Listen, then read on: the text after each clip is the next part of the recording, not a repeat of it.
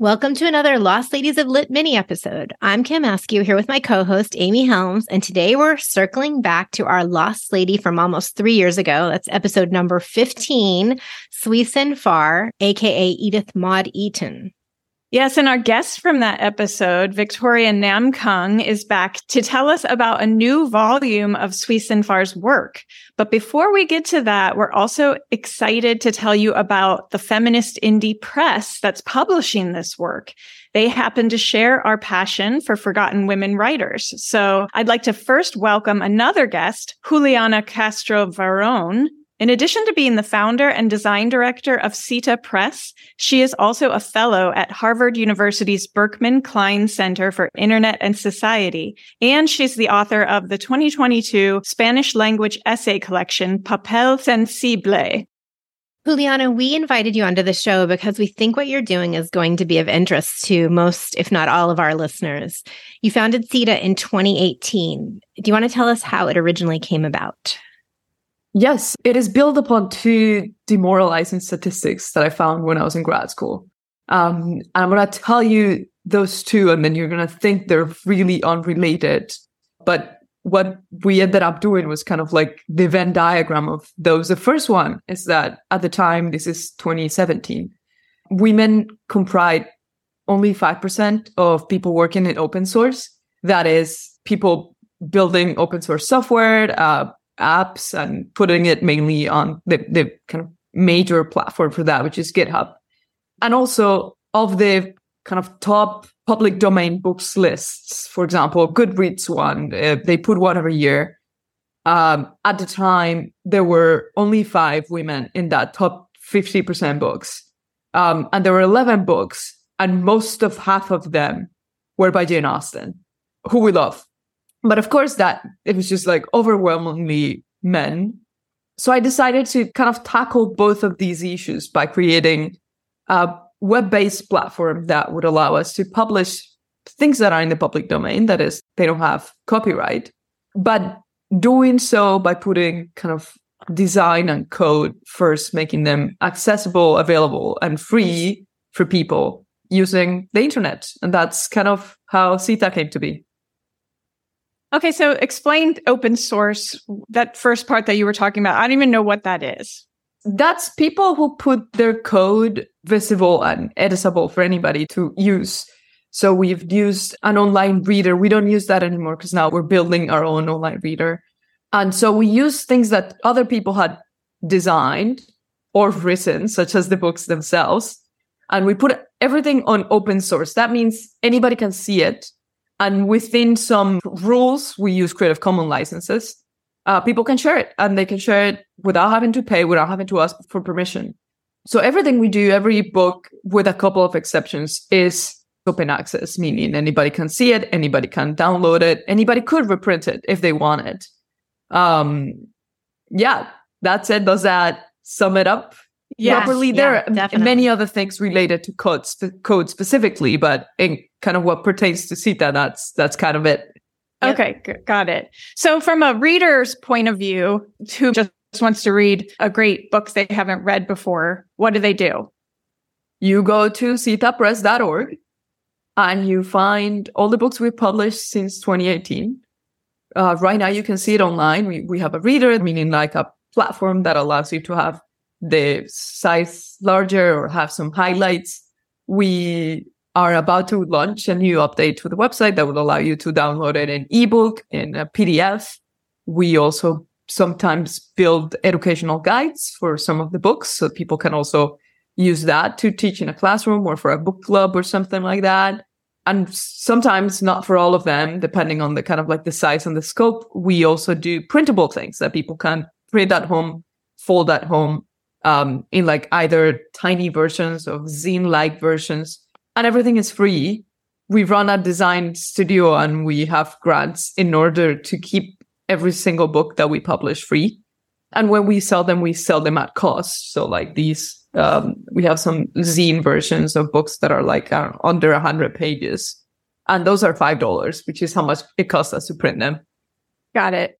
And Juliana and I were talking um, before we started recording here about, you know, sometimes you go and you can find a public domain book for free on the internet, but once you start reading it, it's a mess. Yeah, or they'll have a picture that totally doesn't relate on the cover. That's like oh, from the oh, wrong totally. era. Like really hilarious Yeah, bad cover yeah. art. Mm-hmm. Yes. Yeah, Which and and Juliana, you're a designer yourself. So great design really seems to be a key part of your mission as well, right? Yes, thank you. We love talking about this because very often, due to kind of scale and resources, open source places such as Project Gutenberg, um, they do a wonderful work of putting these books online at a scale. They put many, many books at a time, but they very often don't have the capacity to edit that book. That is, read it, make sure that it doesn't have weird breaks, uh, make sure that the cover art relates, as you said. So what we do is we pick these books. We find a good book that we like, and then we find an artist and we commission a unique cover. And we also find a writer, which in, in the case of the book we're going to talk about today is Victoria, to write a foreword, an introduction to this book for contemporary readers as a way of like landing the book in the present. Very often these books will deal with like extremely contemporary issues. And very often even they would be written very freshly. So yeah, design is is very crucial. The cover art's so beautiful. We very often would like have posters and other things made out of the cover because we like it. And we hope that this kind of lures the reader into to finding these books charming and interesting. So basically, other than doing Lost Ladies of Lit, this is like our other dream job. I mean, it sounds absolutely amazing. I love it. I mean, I, I I hope at some point maybe we can collaborate on something because that is Absolutely. so cool. So, about how many titles are you releasing in a year? We usually do between three and four. Three is kind of the sweet number per year. So we have uh, around 16 books. Those books, not all of them, but many of them are both in English and Spanish. So that's two editions of each book that we produce. And what we cover really ranges in genre. We have from poetry, essays, memoir. So yeah, the, the, the kind of the range is large. I'm just going to name a few here um, to entice people. So, Cita has already published Harriet Jacobs' Incidents in the Life of a Slave Girl, Kate Chopin's The Awakening, and Charlotte Perkins Gilman's The Yellow Wallpaper, which I think probably many of our listeners are already pretty familiar with those. But their catalog has also a lot of titles that you'll maybe be less familiar with, but also very intrigued by. At least that was the case for me when I started browsing the list. So here are a few that jumped out at me. Louisa May Alcott's Behind a Mask. Haven't read that one yet. Elizabeth Gaskell's Gothic Ghost Story, A Poor Clare, which I mean, perfect for Halloween. Come on. Um, and then there's an Edith Wharton short story, The Old Maid, and a poetry collection by Amy Lowell um, a little book on aesthetics by Violet Paget. And we talked about Violet Paget. Um, she was also known as Vernon Lee. We talked about her a little bit on our episode about Amy Levy a few years ago. So lots of good stuff. Kim, I know you'll love this one. They have the work of a visionary, and I mean that literally. She had visions. 16th century nun, Santa Teresa de Jesus. That seems like that's something you would instantly go for, Kim. And that's totally up my alley. I love the nuns with vision. Great. so Um, lots of good stuff to go check out. I think everybody listening would be, you know, this is all in their wheelhouse. Yeah, Juliana, you really cover a lot of different types of authors from different places and time periods. Does your team have any specific criteria in terms of which books you end up publishing? How does that process work? Um, yes and no. Generally, we have some like logistic restrictions. For example, if a book is more than 200 pages, it's very hard for us to print it. The Awakening, for example, is a long book. And so we don't have printed versions of that one. So far, we haven't repeated any author. So we try to kind of have one book per author. If the author is very famous, like Louisa May Alcott, we would do uh, a non-known book of the author and we not do like Little Women, for example, which editions of that book abound, but it's not the same case for others that are equally worthy. in general, the majority of the books that we publish are in the public domain. Because of that, the majority of our books are old. One exception is the collection of the Nobel lectures, which we published last year with the permission of the Nobel Foundation. But that one is not in the public domain. The Nobel Foundation continues to have the copyright, but they allowed us to do this free book for people to to read. Um, we do books that are originally written in English and Spanish just because then we'll have to find an open access or public domain translation or translate it ourselves, which is expensive. Yeah. Uh, but that's kind of it. When I started Cita Press, it was only me. So it was just books that I was reading and wanted to publish right now.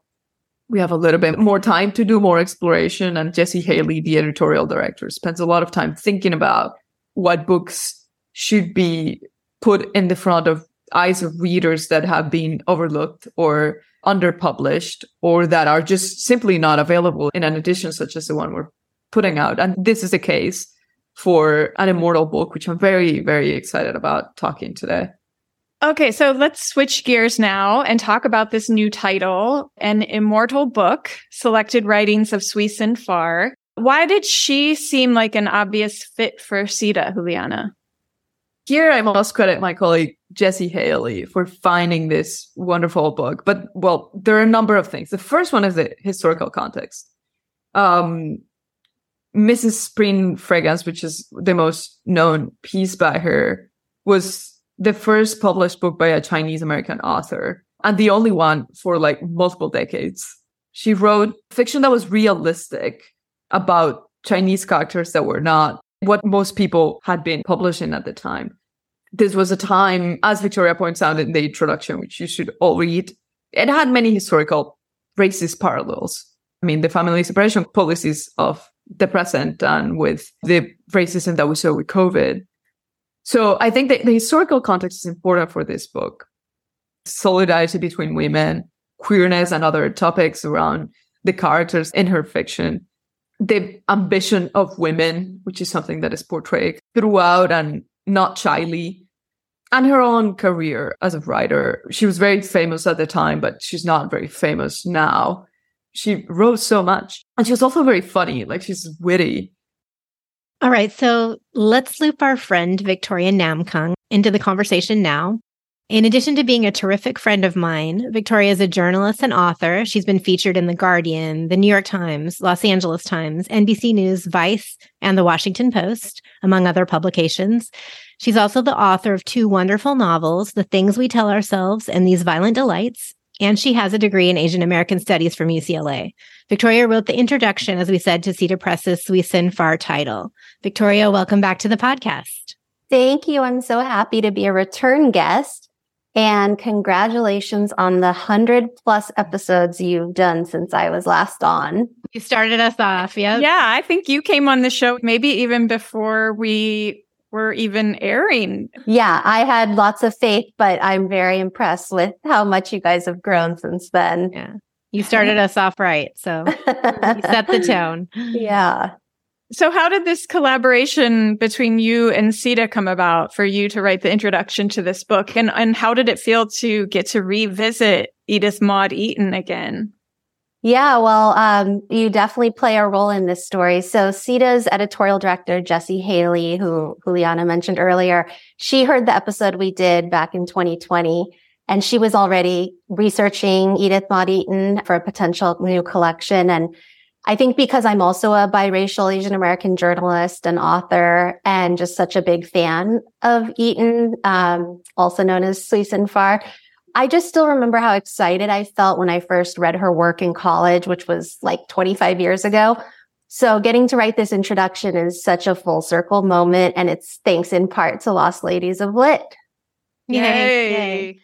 So, in addition to the stories from Mrs. Spring Fragrance, Cita's new collection also features some personal essays about her life. She writes really candidly about her identity and racism she experienced, also her career, which is so interesting. There's also an early sketch that bridges her fiction and her observational journalism entitled A Trip in a Horse Car. And that was definitely one of my favorites. It's published in 1888 and it starts to highlight her attention to subjects like class and gender, which we see later in a lot of her work. So I thought I could read a really short excerpt from this story, which has Eaton observing a man who has dropped a parcel that's full of sugar and it's starting to spill out in the horse car. Okay, let's do it. A couple of fashionably dressed ladies are just behind him, and I think it would be kindness on their part to let him know he is losing his sugar. But they take their seats unconcernedly and allow the conductor to notify him of the fact. They choose a seat as far away as possible from the beggar girl whom they regard with faces of disgust. And after they are comfortably settled, begin a conversation about some mission for which they are collecting contributions. They are rich ladies, good church members, charitable in many ways, but I am afraid they will not have the same position in the next world that they have in this.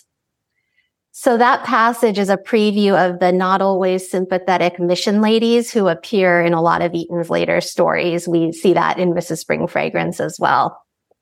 And just the sharp observation skills of her characters and her as a writer too, right? Yes. Juliana mentioned earlier how Eaton is really funny. And I think you see that there's these little jabs, you know, that can be really entertaining and humorous throughout her work. And also, I think we should make losing his sugar some sort of euphemism for. Yeah, I was thinking. The I love thing. that phrase. so perfect. Yeah. Did either of you walk away from working on this project having gained any new insights about Sui Sin Far? Yeah, I mean, I learned just how prolific she really was as a journalist and a fiction writer.